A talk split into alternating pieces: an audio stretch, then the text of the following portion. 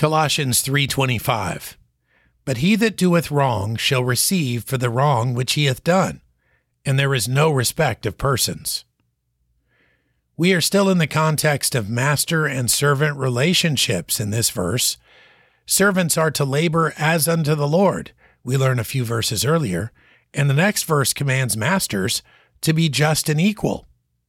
It is clear God holds believing masters and servants to high standards. We are, first of all, to serve Him.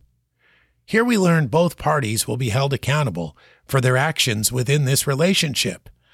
No one is released from responsibility because of their position, high or low. God treats everyone the same. Wrong is wrong, and right is right for everyone. Let us not believe an elevated position provides an excuse, but neither let us justify sloth and mediocrity at the lowest levels. Our primary responsibility is to the King of Kings as his ambassadors, his image bearers, and his children. Whether we lead or whether we follow, we must do so with great integrity and commitment to excellence. Our Lord will observe, and we will receive based on our efforts.